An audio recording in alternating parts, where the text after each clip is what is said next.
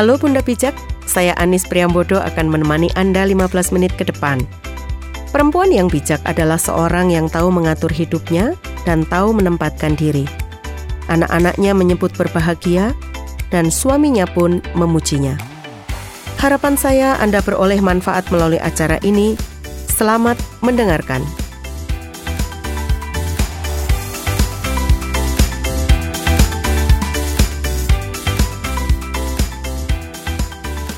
Sahabat Bunda Bijak, apa sih yang diharapkan dari anak dengan spiritual mereka? Usaha apa yang sudah dilakukan untuk mencapai harapan tadi? Sampai sejauh ini, adakah usaha itu sudah berhasil atau menemui hambatan? Bunda, membangun spiritualitas anak adalah perintah Allah kepada orang tua, agar anak-anak yang Tuhan karuniakan dapat hidup beriman dan mengenal Allah. Hidup berpusat kepada Allah sehingga tidak berpusat pada diri sendiri. Hal ini sangat jelas tertulis dalam kitab Ulangan pasal 6 ayat 4 sampai 9 yang berbunyi demikian.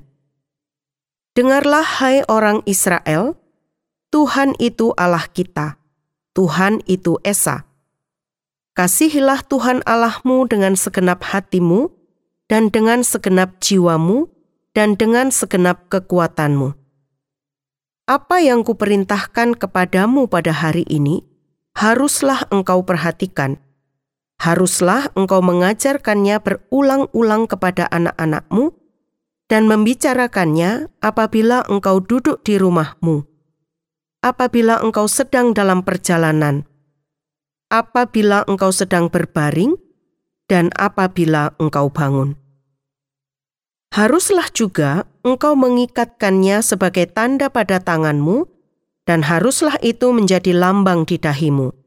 Dan haruslah engkau menuliskannya pada tiang pintu rumahmu dan pada pintu gerbangmu. Bunda, pada saat membaca bagian firman Tuhan ini, hal yang pertama harus disadari adalah firman Tuhan ini bukan berisi teori untuk mengajar, melainkan perintah Allah kepada orang tua. Sebelum mengajarkan kepada anak-anak, firman Tuhan ini untuk para orang tua. Bagaimana mengasihi Allah?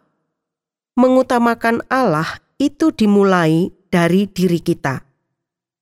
Perhatikan, dengarlah hai orang Israel, Tuhan itu Allah kita, Tuhan itu Esa, Kasihilah Tuhan Allahmu dengan segenap hatimu dan dengan segenap jiwamu dan dengan segenap kekuatanmu. Apa yang kuperintahkan kepadamu pada hari ini haruslah engkau perhatikan. Bunda, Allah berkata, apa yang kuperintahkan pada hari ini haruslah engkau perhatikan. Kitalah yang harus terlebih dahulu memperhatikan dan melakukan firman Tuhan itu, barulah kemudian kita mengajarkan kepada anak-anak. Iman Kristen yang harus diajarkan ini bukan saja diberikan dalam bentuk kata-kata, nasihat, atau wejangan. Karena di samping melalui mulut, orang tua juga harus mengajarkan firman Allah melalui tingkah laku, sikap hidup, nilai-nilai, dan juga cara berpikir. Orang tua memberikan teladan pada anak melalui kesaksian hidup lebih daripada melalui kata-kata. Apa yang dilihat oleh anak, anak akan menyerap nilai, sikap, dan pandangan orang tua, dan menjadikan hal itu sebagai miliknya. Untuk itu, Bunda, sebagai orang tua, kepribadian kita harus dewasa seperti Kristus. Kita menyerap sifat-sifat Kristus pada waktu kita bersekutu dengannya. Persekutuan ini terjadi baik di gereja, bila kita berbakti, waktu kita berdoa, membaca Alkitab, dan bersaat teduh. Tetapi juga yang terutama dalam hidup kita sehari-hari – Jikalau kita menerapkan secara konsisten dan terus-menerus dalam hidup, maka tampak kehadiran Kristus. Keadaan ini akan mendarah daging dan menjadi bagian dalam kepribadian kita. Kita sendiri akan diubahkan menjadi seperti Kristus. Mengajarkan firman Tuhan dalam rangka membangun spiritualitas pada anak, di samping melalui pengajaran formal di sekolah minggu, kemudian pada waktu bersaat teduh dengan mereka, dan pada waktu menceritakan cerita-cerita Alkitab pada anak, maka anak semakin hari semakin dibentuk kepribadiannya menjadi seperti Kristus melalui penyerapan. Anak kita menyerap dari kita, sementara kita menyerapnya dari Kristus. Anak kita perlu merasakan kehadiran Kristus di mana-mana dalam hidupnya, sehari-hari melalui orang tuanya. Dalam memperkenalkan siapa Kristus kepada anak, dengan sangat efektif, kita dapat mengajarkan sifat-sifat Allah, nilai-nilai Kristus, perasaan, dan pandangannya, serta respons kita yang seharusnya kepada Tuhan. Bila kita hidup dalam suasana kehadiran Kristus, misalkan apa yang kita bisa ajarkan, kemahahadiran Allah, kita ajarkan pada anak Bila kita sering berbicara dengan Allah di segala tempat, bukan hanya dalam doa yang disertai tekuk lutut dan kata-kata indah, tetapi dalam segala situasi dan posisi dengan kata-kata sederhana. Kita berbicara dengan Allah seperti kita berbicara dengan orang tua yang kita hormati. Yang kedua, kemahakuasaan Allah Allah sebagai sumber pertolongan kita, kita ajarkan bila kita membiasakan diri sering memohon pertolongan Allah, seperti kita minta tolong kepada orang yang ada di sekitar kita. Kemudian yang ketiga, hati yang bersyukur. Akan menjadi bagian dalam hidup anak bila ia tahu sehari-hari kita sering berterima kasih pada Kristus Sekali lagi yang saya maksudkan bukan saja waktu kita berdoa dengan bertekuk lutut atau melipat tangan, tetapi dalam suasana biasa kita berkata, "Terima kasih Tuhan." Bukankah kita juga mengajar anak-anak kita untuk berterima kasih bila diberi sesuatu? Yang keempat adalah kepasrahan pada Allah. Kita ajarkan pada anak dengan sikap iman dan keteguhan, bukan kecemasan dan ketakutan, pada masa krisis dan kritis. Yang kelima adalah kepekaan terhadap kebenaran. Kita tularkan pada anak kita jika kita sendiri sangat sensitif terhadap dusta dan bohong. Menghindari segala macam dusta, termasuk bohong untuk kebaikan katanya. Dalam hal ini tentunya perlu diterapkan sikap kebenaran di dalam kasih hidup dalam suasana kehadiran Kristus, kita bukan saja bertindak seperti Kristus, tetapi juga merasakan pengharapan, iman, damai Kristus yang menyebabkan dia dapat tidur lelap di buritan perahu di tengah badai. Karena sadar akan kehadiran Kristus di sisi kita. Lenyaplah ketakutan, kecemasan, putus asa yang banyak merongrong kepribadian kita. Jadi kita tidak hanya mengarah pada pembentukan tingkah laku tetapi seluruh kepribadian, perbuatan, perasaan, sikap, nilai-nilai, pikiran dan iman dari anak kita. Dan bila diperlukan perubahan bukan saja perubahan tingkah laku, tetapi juga perubahan kepribadian. Di samping hidup dalam suasana kehadiran Kristus, perlu ada saat-saat tertentu kita bersekutu dengan Allah sebagai satu keluarga, yaitu persekutuan keluarga.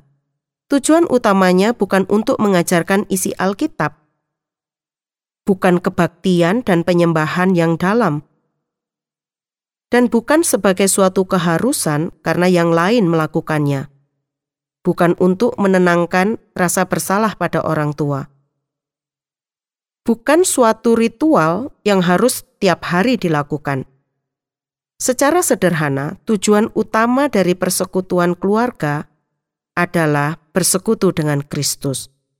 Pengetahuan Alkitab yang bertambah, dan kadang-kadang ada penyembahan yang dalam, adalah merupakan hasil sampingan. Suatu syarat penting demi berhasilnya persekutuan keluarga ialah adanya suasana yang santai, hangat, dan menyenangkan.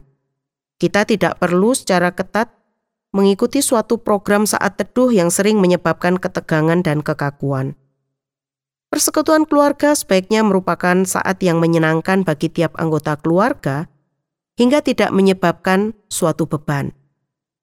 Liturgi persekutuan keluarga harus fleksibel, tidak boleh kaku. Perubahan harus dapat terjadi disesuaikan dengan perubahan jadwal atau juga interest anggota keluarga.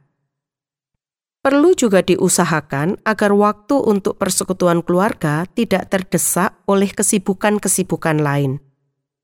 Ada keluarga yang senang berkumpul bersama setiap pagi setelah membersihkan diri.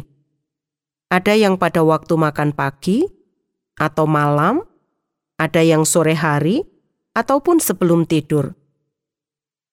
Dan ada tiga unsur utama dalam persekutuan keluarga. Tetapi unsur-unsur ini bukanlah suatu yang mutlak yang harus ada dalam setiap persekutuan keluarga hanya sebagai patokan saja.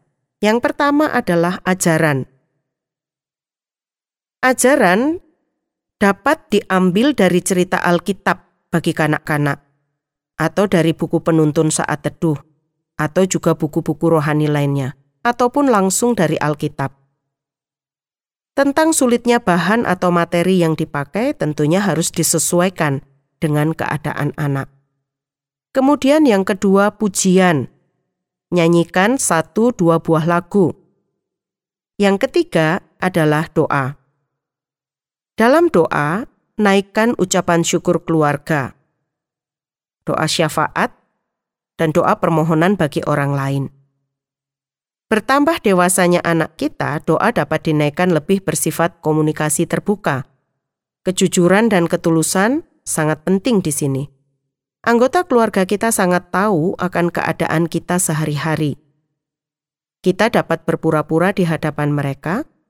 Kemunafikan akan menyebabkan mereka segan berpartisipasi dalam persekutuan keluarga. Bahasa yang digunakan juga tidak perlu yang muluk-muluk. Dan tiap anggota keluarga harus ikut mengambil bagian dalam persekutuan ini, termasuk yang masih kanak-kanak. Anak-anak kecil mungkin belum bisa memimpin doa, tetapi mereka bisa memilih lagu. Dalam kehidupan sehari-hari ada banyak peristiwa yang dialami oleh keluarga. Kadangkala ada hal yang tidak baik menurut kita, tetapi berbeda dengan apa yang dikatakan firman Tuhan. Roma 8 ayat 28 sampai 29 berkata, kita tahu sekarang bahwa Allah turut bekerja dalam segala sesuatu untuk mendatangkan kebaikan bagi mereka yang mengasihi Dia yaitu bagi mereka yang terpanggil sesuai dengan rencana Allah. Sebab semua orang yang dipilihnya dari semula, mereka juga ditentukannya dari semula untuk menjadi serupa dengan gambaran anaknya, supaya ia anaknya itu menjadi yang sulung di antara banyak saudara. Tuhan dapat mendidik kita melalui hal yang tidak baik untuk mendatangkan kebaikan. Artinya, iman kita akan semakin bertumbuh melalui peristiwa yang tidak baik karena kita tetap taat dan setia kepada Allah sehingga semakin menyerupai Kristus.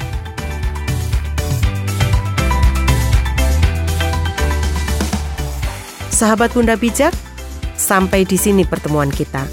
Bila Anda ingin membagikan kisah Anda atau Anda ingin memberi usul maupun pertanyaan, hubungilah kami melalui SMS atau WA ke nomor 081 333 777 386 081 333 777 386 Saya Anis mohon pamit, sampai jumpa.